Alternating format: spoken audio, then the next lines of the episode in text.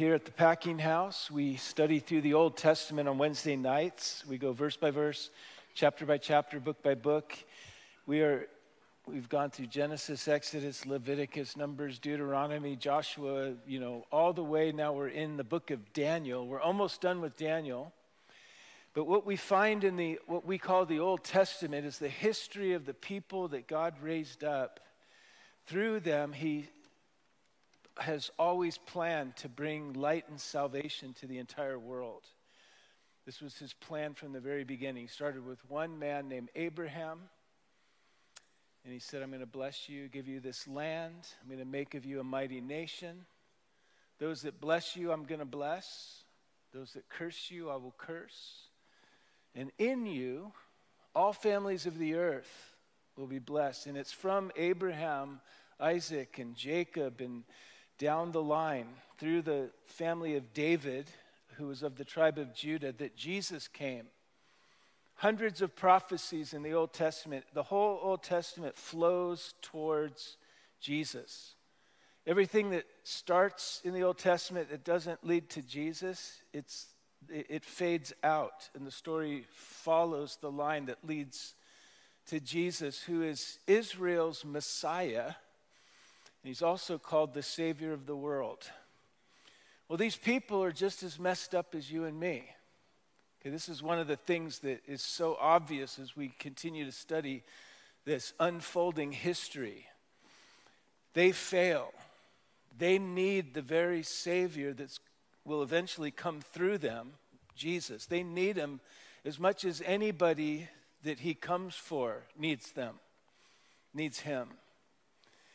Another theme that we see that's so obvious is that God is faithful. Man is unfaithful, even God's chosen people, the people he chose to bring it to the world through them. But God is faithful. He doesn't let go of these folks, He doesn't abandon them when they fall. He does spank them. Okay, that's what we're seeing here. By the time we get to Daniel, the people have been so chronically turning their back on God in worshiping idols that God, through the prophets, had said for decades, I'm going to spank you. You know, like my mom used to tell me when I was so chronically disobeying her as a little kid, I'm going to spank you. You know, sometimes it was that one, two, three strikes, you're out. And then it was go to your bedroom, and then I knew that it was, it was, it was over. I'm getting spanked you know but my mom did that because she loved me. And you know if my mom had never spanked me i'd probably be in jail right now. I wouldn't be preaching. I'd be in jail. Because i was a little wicked kid a kleptomaniac a pyromaniac every maniac. I was a maniac you know breaking and entering destroying property and lying and cheating. And i got so many spankings so many spankings and I think of my mom. She's with the Lord now, but man, she loved me. My, my dad loved me. You know, they chastened me, they disciplined me. God is disciplining his people. The tribe of Judah is in Babylon. Babylon, God allowed and used Babylon to come in and, and clean his house. You know, the city of Jerusalem was destroyed, the temple was torn down and the people were exiled into Babylon. Well, Daniel was one of those exiles. He was one of those that was taken away in the first deportation. And Daniel, because he was so brilliant, and it says he was good looking and brilliant, the Babylonians took him and put him in a training program. And Daniel's been in Babylon as we come to chapter 10 tonight. He's been there for 70 years. He's an old man now. He's probably around 85 years old. He went in as a teenager, and he's been serving the kings of Babylon and now the kings of Persia because the Persian Empire has now risen and overtaken the Babylonians. But when we come to chapter 10 here, this is a setup. Tonight, chapter 10, it's a setup for the astounding prophecy of Daniel chapter 11, which we're going to get into next week where this prophecy describes a time of great persecution and testing for the people of Israel. Sound familiar? These people are constantly going through a time of great trouble and persecution and testing, like no other people. Chapter 11 describes a long and difficult season involving great trouble for the people that God chose, that through them would come salvation to me and you. So it says here, verse 1 In the third year of Cyrus, Daniel, here's a time stamp, a time marker. It was in the third year of Cyrus, the king of Persia. Daniel's in, you know, he's serving these kings because he's like, he's like a counsel to the king. He's so brilliant. Just like our president has his advisors, some of the smartest people in the country with these high IQs, guys that are totally on the ball. He's serving the king of Persia. And it was, he says, Daniel says, it was in the third year of Cyrus, the king of Persia, which is interesting because ancient Persia is modern day Iran, Iran. Okay? Daniel says, a message was revealed to me, to Daniel, whose name was called Belteshazzar. This is the name that the Babylonians had given Daniel when they took him into captivity. Daniel was his Hebrew name, which means God is my judge. And they'd given him this name, this Babylonian name, which means lady, servant of the king. And I believe it's because they had castrated Daniel, you know, that he wouldn't be messing with any of their women. This was the, was the custom of the day. I mean, just, then they, then they were calling him lady, servant of the king. wow. That would, anyway, let's move on here. By this time, by this time here, the third year of Cyrus, by this time, the first wave of the exiles have returned. The first wave of the exiles have returned under the leadership of a guy named Zerubbabel. And we saw that beginning of the return in Ezra, the book of Ezra, chapter 1 and 2, if you want to read through that. But Daniel receives this message. There's already been a first wave of exiles to return, and Nehemiah is going to lead another wave, and they're going to rebuild the walls. Ezra went back first to rebuild the temple. But in the third year of Cyrus, the message was true, Daniel said, that he received, but the appointed time was long, and he understood the message, and he and had understanding of the vision. In those days, I, Daniel, was mourning three full weeks. Now, we're not sure, it doesn't fully tell us why he was mourning. He was just emotionally distressed and in this terrible state of mourning for three full weeks. Was it because so few Jews had returned with Ezra and gone back to Judah? because it was only a small amount. Many of the Jews that had been in exile, they, they had started businesses in Babylon. They had built these beautiful homes there during that 70 years, and they didn't even want to return. Daniel could be mourning that not more of his fellow Jews had returned. And it's interesting that to this day, there is a Jewish population in Iran. They've been there this whole time in Iran and they were there from the exile under Nebuchadnezzar of Babylon. They were there this whole time. Iranian Jews, interesting.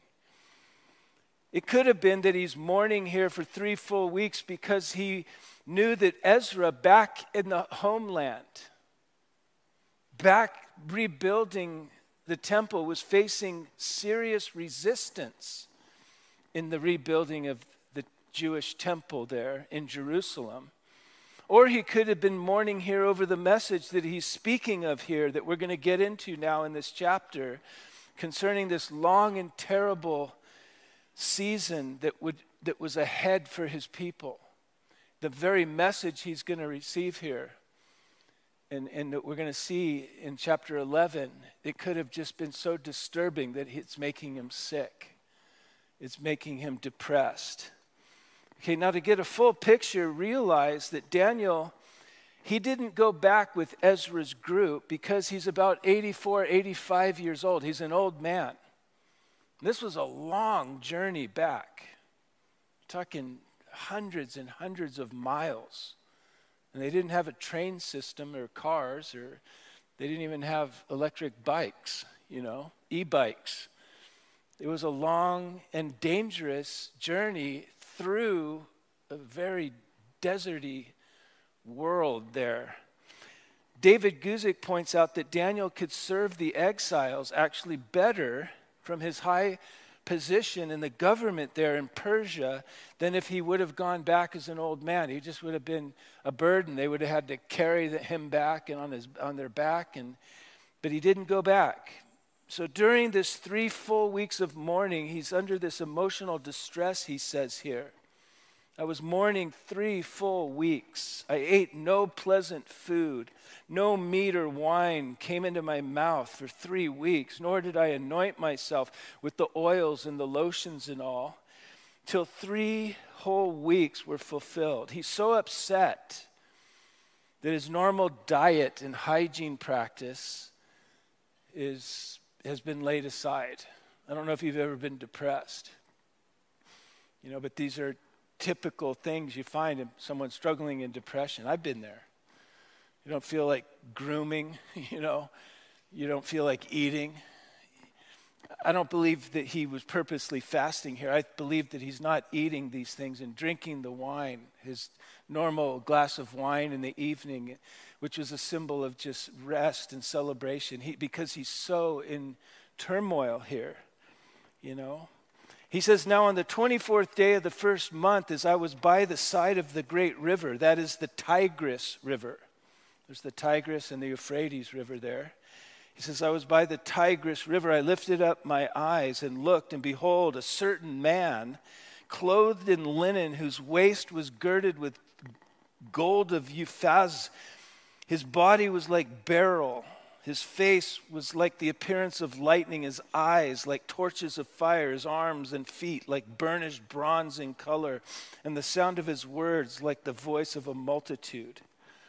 He's obviously having a great spiritual vision or a visitation from some supernatural being. This is what he's describing here. And there's different ideas as to who this certain man was. You know, in the previous verse there, he says, and then a certain man appeared. Okay? Some say it was Jesus because of the description of this man that he sees here by the Euphrates River is very similar to what John describes when he had a vision of Jesus in Revelation chapter 1, verse 12 through 16. Some think that this unmanned, this unnamed angel of high rank is a, this is an angel. You know, noting that Jesus would not need the assistance of Michael that we're going to see in verse 13. Okay, this angel, whoever this certain man was, is going to need the assistance of Michael the archangel. Jesus wouldn't need anybody's assistance. Okay? Whatever the case, this is a supernatural messenger from God, and Daniel's describing the brilliance.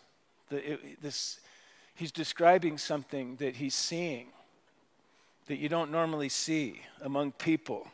And he said, And I, Daniel, alone saw the vision because the men that were with me didn't see the vision, but great terror fell on them so that they fled and hid themselves.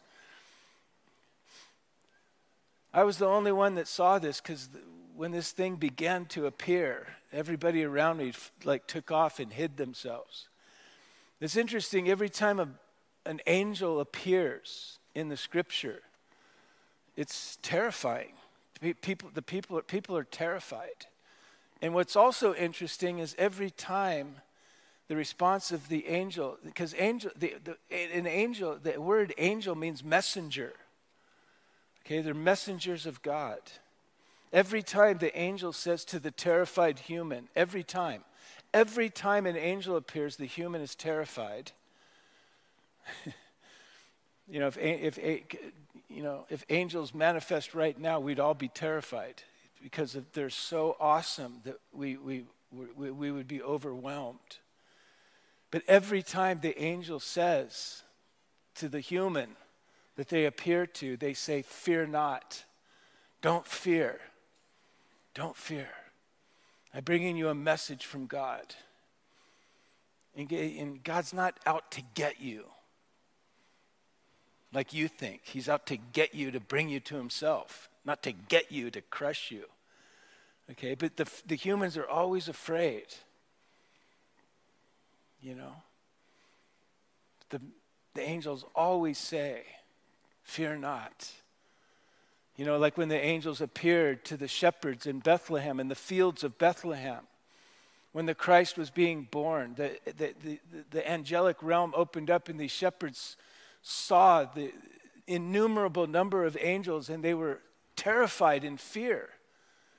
And one of the angels said to these shepherds, Don't fear, I bring you glad tidings of great joy that will be for all the people. For today, tonight, in the city of Bethlehem, there's been born unto you one who is Christ, the Christ. Don't be afraid. You know, God's coming to help, He's coming to save, He's coming to bless. He's not coming to crush you. But it's interesting here that Daniel says, I alone saw the vision because everybody with me took off. In so much fear, they hid themselves. Therefore, I was left alone when I saw this great vision. I had no, no strength remained in me, for my vigor was turned to frailty in me, and I retained no strength. This was an overwhelming experience, you know, totally wiped him out.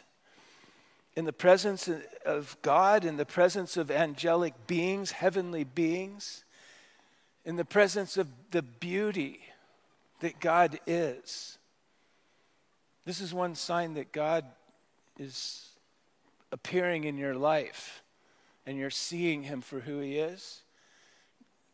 The ugly stuff in your own life that you do, the way you treat people, the, the way you, you, you think about people,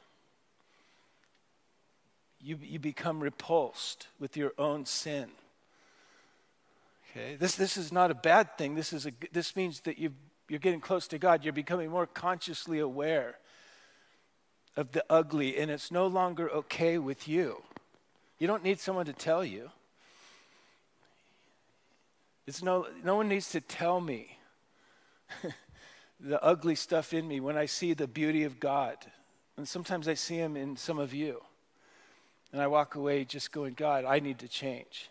Because I don't want to be ugly, I want to be beautiful. I want to look, I want to be like him. You know?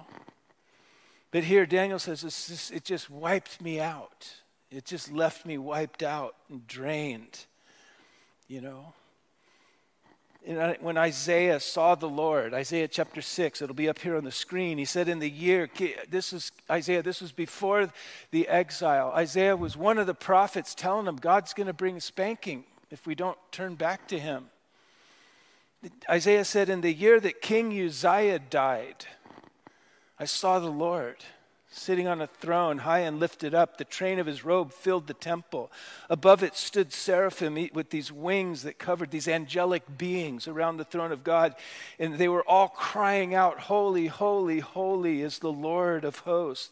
The whole earth is full of his glory. These angelic beings around the throne of God. And the posts of the door, Isaiah said, they were shaken by the voice of him who cried out. And the voice was filled, the house was filled with smoke. And so I said, I Isaiah watching this, seeing this vision of God and these angelic beings and the beauty of the Lord. Isaiah said, Woe is me, for I am undone, because I am a man of unclean lips, and I dwell in the midst of a people of unclean lips. For my eyes have seen the King, the Lord of hosts. Wow. But God just doesn't leave us there feeling bad about our ugliness. He doesn't leave us there feeling disintegrated by before his goodness. It says, Then one of the seraphim flew to me, having a coal, a live coal in his hand that he'd taken from the tongs of the altar. And he touched my mouth with it, and he said, Behold, this has touched your lips, your iniquity is taken away. The minute we cry out and go, God, I don't want to be ugly like this. I want to be beautiful like you, Lord. I want to be filled with your love, your joy, your peace, your patience, your kindness, your meekness, your gentleness, your self control. The Lord cleanses us. God doesn't reveal our sin to us to put our face in it, like some of you do with your dog when he poops on your floor. You know? No, he's, he, the minute we confess, a coal comes, touches his lips. I've taken away your iniquity. Your sin is purged, Isaiah. And I heard the voice of the Lord saying, Who will I send? Who will go for us? And I said, Here I am. Here I am. Send me. this is a process, this is a microcosm of what God does in our lives. As we get closer to the Lord, we become painfully aware some of the ugly stuff in us that we, we are no longer good with.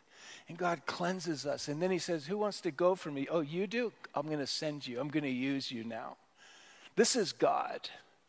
This is God. He wants to use our lives for His glory. The closer I get to the Lord, the more I walk out into His light the more my flaws are seen. Okay, it says in 1 John chapter 1 if we walk in the light as he is in the light, we have fellowship with each other. And the blood of Jesus, his only son, cleanses us continuously from all of our sin. If I walk out into the light, if I get closer to God, I'm going to be more aware of my sinfulness, not less. Some of you have been worrying the last months and years. You feel like you're more sinful than you've ever been. This is a sign that you've gotten closer to God. the way you used to treat people, that arrogance, the way that you used to be condescending and stuff, and now you're just like, I am a jerk. When you were distant from God and the light wasn't shining on you, you could get away with this stuff, and everyone looked at you like you're a total jerk, and you're the only one that didn't see it. You know, but you get close to God and He's like going, You can't be doing that anymore. That's not how I'm treating your wife. That's not how I'm treating the people around you. We become more painfully aware. The closer that Paul got to the Lord, Paul the apostle, the more he progressed in the Christian life. You can see it if you line up his writings chronologically. Okay, Paul, God inspired through Paul 13 out of the 27 books of the New Testament. Half of the New Testament was inspired through Paul the Apostle. And if you line up his books chronologically and you look at the way that he describes his own sinfulness, it gets more and more severe as time goes on. Early on, Paul would say things like, Everybody has sinned and everybody falls short of the glory of God. And then later, Paul would write, In me, that is in my flesh, there's no good thing. Oh, I got so much sin inside of me. Toward the end of his life, one of the last things he ever wrote, he wrote to a young pastor named Timothy, and he said, Timothy, listen to me, son. This is a faithful saying, what I'm going to tell you right now. This isn't hyperbole. This is straight up reality. Jesus Christ came into this world to save sinners, among which I am the worst. Okay? Paul, Paul's estimation of his own sinfulness got more and more severe. The closer and closer he got to God, the more he walked out into the light. But you know what else got more and more passionate? Was his focus on Jesus alone. He didn't want to talk about anything else except Jesus Christ and Him crucified. He did, he, his love for the gospel of God's grace became so passionate in him, and his hatred of legalism, because he knew that he knew that he knew that there's nothing in us that, by which we can save ourselves, that we need Christ, we need his finished work. And that's what became more and more passionate. If you look at the whole thing chronologically, it's very interesting. And so, Daniel, encountering this heavenly being here, He's getting yet another revelation from God. He says, No strength remained in me. My vigor was turned to frailty. I retained no strength. Wow. And yet, I heard the sound of his words, this messenger of God. While I heard the sound of his words, I was in a deep sleep on my face, with my face to the ground. This is an overwhelming spiritual experience, a vision that Daniel got from the Lord. He's all laid out now, all weak. But notice, he's strengthened next by a touch of the hand of this one. Suddenly, a hand touched me and made me tremble on my knees and on the palms of my hands. So he was down on his face. He was down, laying flat out on the floor. He's touched, and now he finds himself up on his hands and knees. Whoever's touching him is lifting him up strengthening him. And then listen to what the angel said to Daniel as he's wiped out there in this presence of this angelic being. And he said to me, Oh, Daniel, man greatly beloved. Oh, Daniel, you dear, dear Daniel, you greatly loved Daniel. Understand the words that I speak to you and stand up. Get up. For I have now been sent to you. And Daniel says, While he was speaking this word to me, I stood up, trembling. So, this is the second time that we see here in the book of Daniel that he's addressed by an angel of God, a messenger of God, as, Oh, Daniel, greatly beloved of God. Both times he's called this as he's painfully aware of his own weaknesses and oh, he's overwhelmed in the presence of God. Both times that he's called in this manner, it's while he's receiving a significant revelation about the future, a prophetic word about the, God's people, the people through which God brings his salvation into the world. An angel said to Daniel, Man, you are so greatly loved by God. This reminds me of how John the Apostle in the New Testament referred to himself. Okay, an angel is saying this of Daniel. John referred to himself in his own writings in the Gospel of John, right? You have Matthew, Mark, Luke, and John. Well, John, they, these are four, you know, accounts of what they witnessed, eyewitnesses of Jesus Christ. That's what the gospel is. Four accounts of these guys that lived with him and walked with him and talked with him and, and camped with him and ate with him and were rebuked by him and loved on by him and saw him moving in people's lives. Well, John, when he's describing the characters, when he's describing the other, he calls Peter, Peter, he calls Andrew, Andrew, he calls John the Baptist by his name. But whenever he referred to himself, he said, and then the disciple that Jesus loves said such and such or did such and such. I always thought that was like, what? Does Jesus love John more than everybody else? No, what was happening is John knew who he was. Do you know who you are? Who are you? I'm Greg. Is that who I am? Greg? You know? Is that fundamentally who I am? Greg? Gregory? Gregory means watchful one. Is that what I am? This watchful guy? What, who does God say I am? God says, You are highly loved by me. God so loved the world that he gave his son. Well, I'm part of that world. And God said, He's so loved. That's, our fund, that's your fundamental identity. John was just walking in it.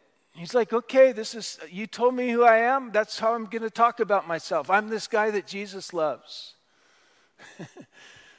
the disciple that Jesus loves. I love that. This is who we are. And God has said it in the cross of Christ. This is our fundamental identity. God calls us this all over Scripture. And then he says, you will not live by bread alone, but by every word that proceeds out of my mouth. Are you living off of what I've said about you, who I've told you that you are? John was. In 1 John alone, we are called, the, the saints, believers are called beloved over and over. In 1 John chapter 3 verse 3 first 1 John 3 2 1 John 3 21 1 John 4 7 4 11 beloved because this is who we are. So the writer is addressing the people of God according to who they really are you are beloved of God I love 1 John 3 3. Behold, what manner of love the Father has bestowed upon us, that we should be called sons and daughters of God. Therefore, the world doesn't know us because it didn't know Him. Beloved, now, right now, this is what we are. When John said these words, and we sing the song, Behold, what manner of love the Father, ba, ba, ba, ba, ba, ba. He's going, Look at this. That's what behold means. It means, check this out. Behold, what kind of love is this? And the word there in the Greek is, What kind of species, what species of love is this? That we, and when he says we, it's we knowing who I am in my flesh, weak and sinful and lustful and prideful and all the crud that I can be. He's like, What species of love? Check this out. What species of love is this? That we are called sons and daughters of God, and that's what we are. He's blown away by that love. He's like, What kind of love is this? That we've been made sons and daughters of God. It's a love like no other love in this world. It's a love that has saved us. It's a love that gave himself for us sacrificed himself on the cross. And that's what we are. And you're sitting there thinking, oh gosh, you don't know me. I do know you because I am you. You are me. We are all in this together. We're all made of the same stuff. All the, I got all this junk in my heart. I got all this stuff that scares me to death in me. And I'm like, going, God, I don't want to walk in any of this stuff. And I'm a son. I'm a, I've been made a child of God. What kind of love is this? That this, that this is actually what I am. I am his son now. He says, This is what we are. This is what we are right now, John says there. And it's not yet been revealed what we shall be when we're finished. We're not finished yet. But we know that when we see him, we'll be like him because we'll see him like he is. In the end, we're going to be like Christ. We're going to be beautiful like him. All the ugly was going to be gone, is what he's saying there. Wow. He said to me, Daniel, oh, Daniel, the messenger of God that terrified Daniel, that got Daniel passed out on the floor face down, that now has touched him and brought him up to his hands and knees. The angel that said, Get up, stand up. I stood trembling, and he said to me, Oh, Daniel, man, oh, man, you, you're so greatly loved, beloved, beloved of God. Understand the words that I speak to you. Stand upright, for I have now been sent to you. And while he was speaking, this word came, this word to me. I stood trembling. Notice there. God is reassuring Daniel. You're so loved. And you know it's perfect love that drives out what? Fear. It's lo- love is, Daniel's afraid. He's trembling in fear. Love is driving out his fear. It's lifting him up. It's calling him to get up. And God's speaking to somebody here tonight. God's lifting you up and he's telling you, stand up. Stand up. Get up. Pay attention, listen up, because I'm going to use you. I'm going to speak to you, and I'm going to use you to speak to others. You are greatly loved of me. You're so painfully aware of your flaws, your failures. My love has covered you. My love, by, in my love, I've given myself for you. Wow. I want to use you. And so he said to me, Do not fear, Daniel. Do not fear. Do not fear.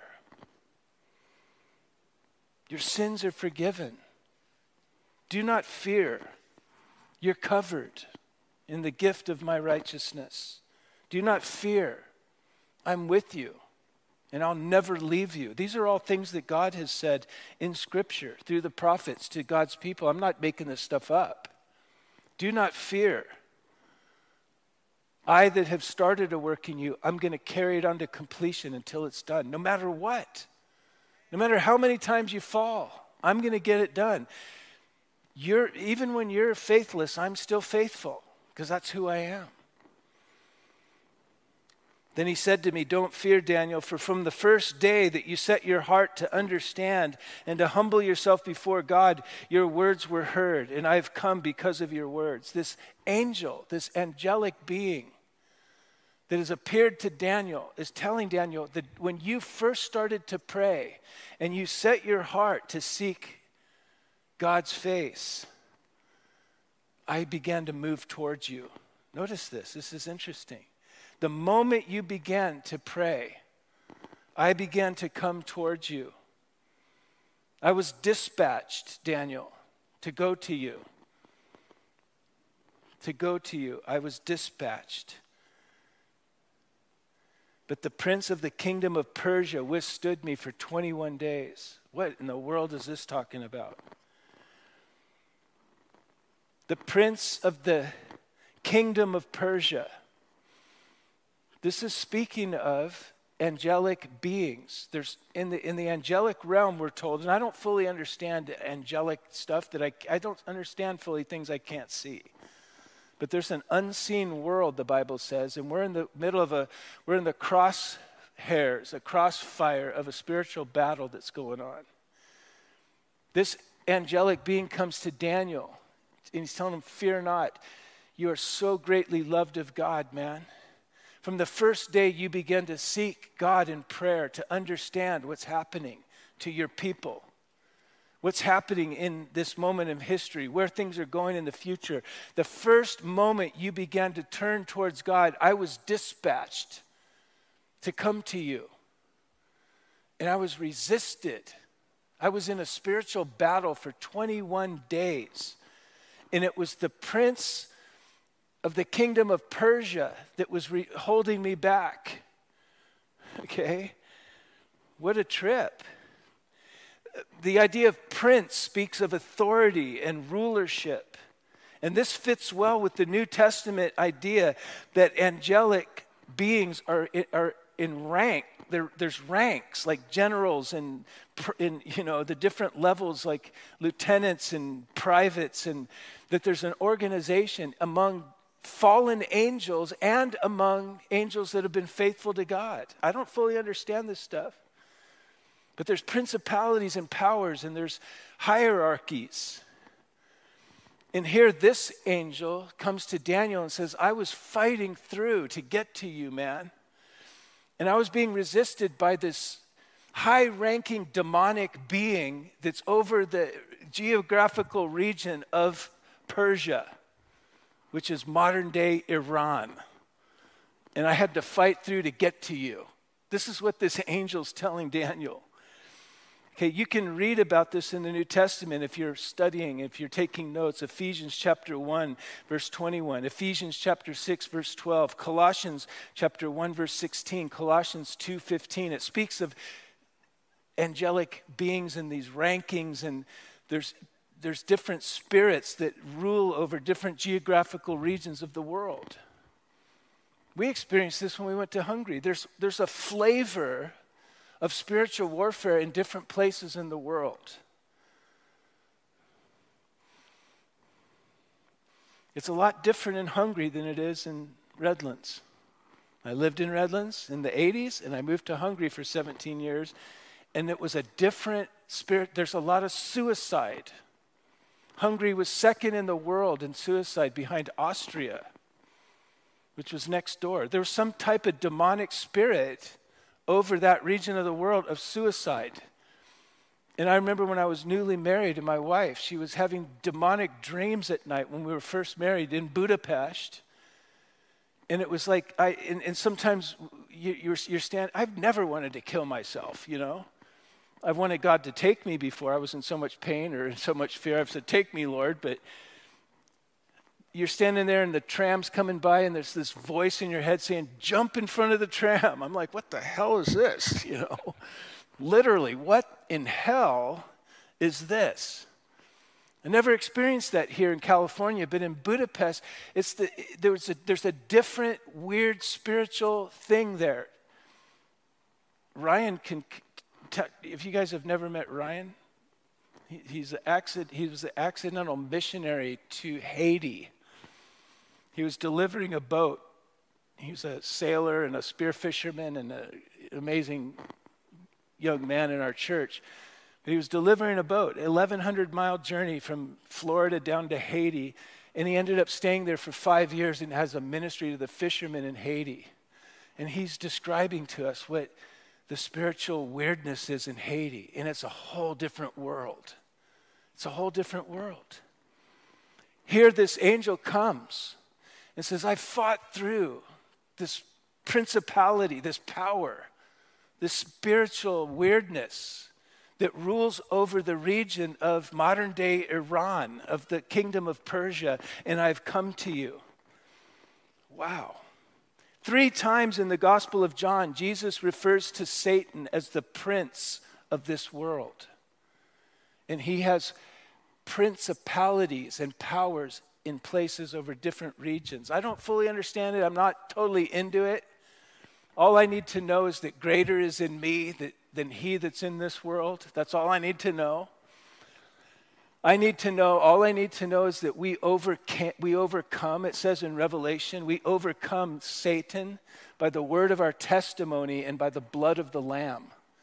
I don't need to know uh, the details of all these things, but when I come under spiritual attack, I start to speak my testimony. And my testimony is this I am a wretch that has been saved by the grace of God. Because Satan will come and he's the one who condemns you. Who is he that condemns? Paul asks. He says, It's not Jesus. Jesus is the one that died for all that stuff that you're being condemned about. And he rose from the dead. He's at the right hand of the Father praying for you. He's on your side, He's not against you. And if God is for us, Paul says, then who can be against us? There is one against us. There's spiritual forces that are, he's called the liar, the accuser of the brethren. You see? How do we overcome when we're under spiritual attack? Start praying out your testimony. You're, you're, don't argue with the devil when he starts pointing out your sin. I am a sinner. The worst thing you can do is start trying to convince the devil you're not, you, no, I'm not, I'm not that bad. You are that bad.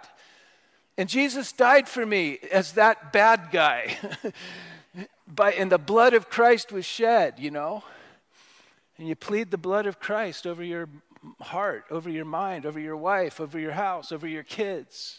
And you, that spiritual oppression will lift because the, these principalities and powers can't stand Jesus. They can't stand up to Jesus. You know, they can stand up, they, they, they look at me and go, I'll take you on, but man, if you bring Jesus into this, I'm out of here.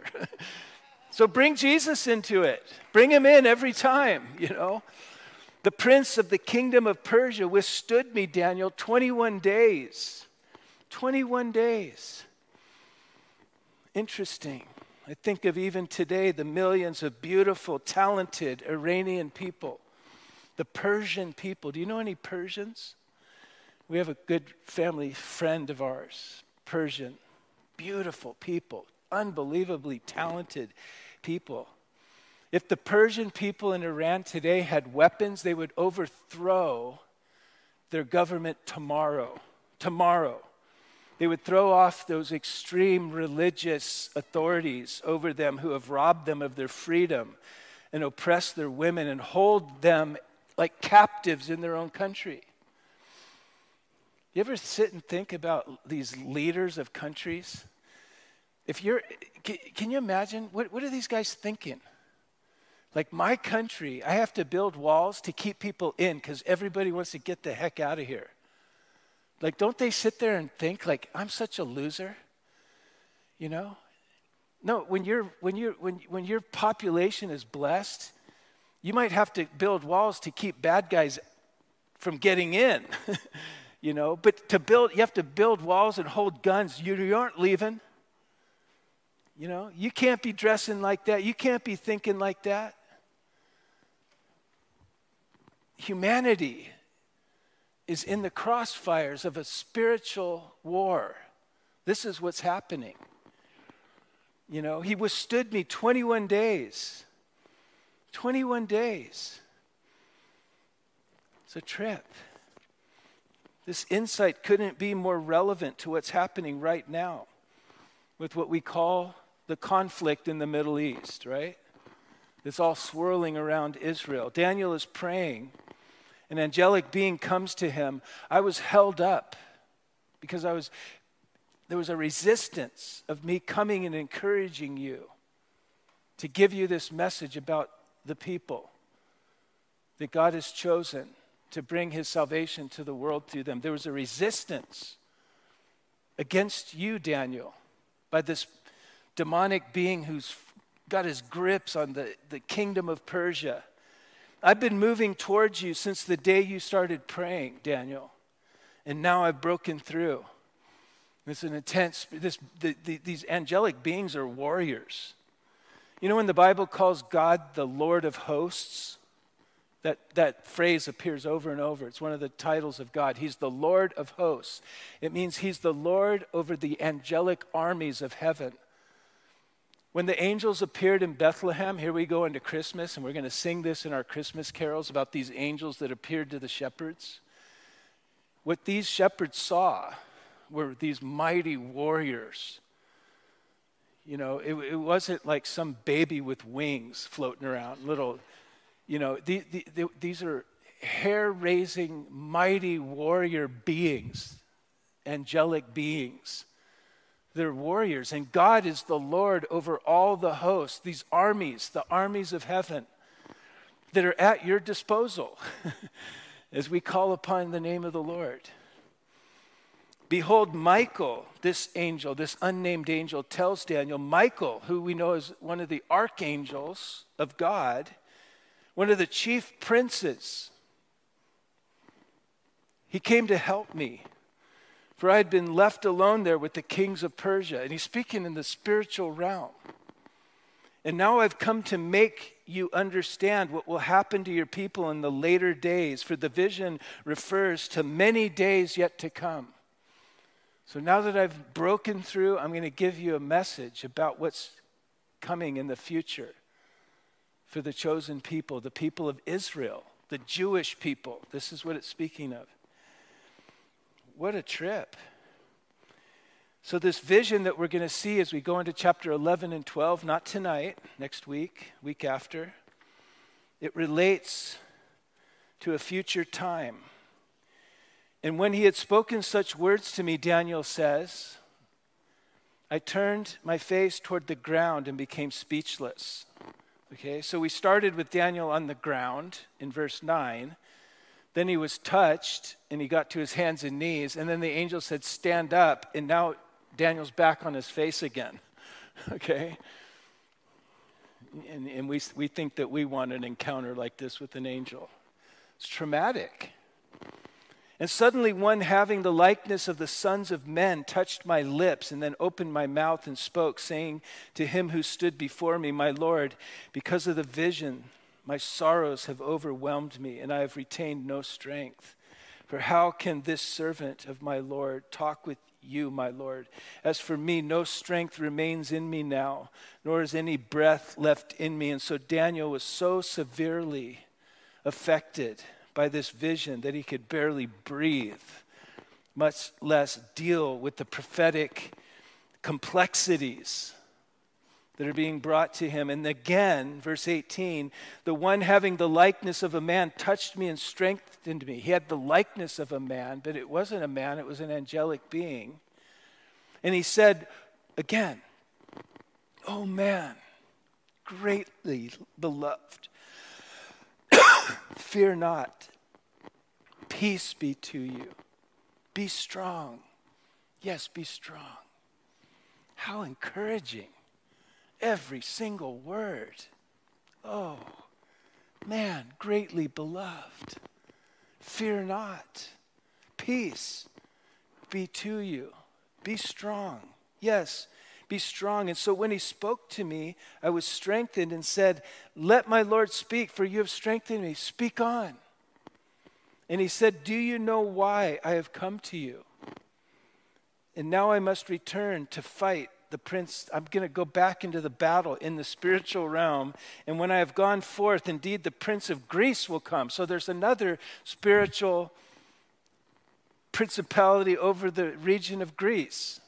And I believe the Bible shows us that there's assigned principalities and forces over different regions of the world. If you travel the world, you can feel the difference. If you're tuned in spiritually, we don't need to understand it all. I don't need to understand it all. I don't want to understand it all. All I know and all I need to know is that greater is he that's in me than he that's in the world, and we overcome the devil, the enemy, by the word of our testimony, and we all have the same testimony.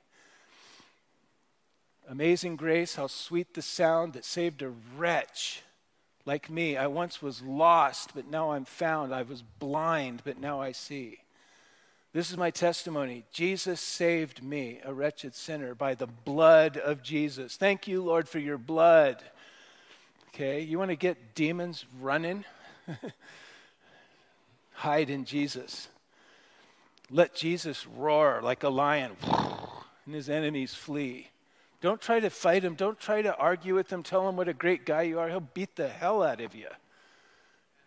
You know? On Christ, the solid rock I stand. All other ground is sinking sand.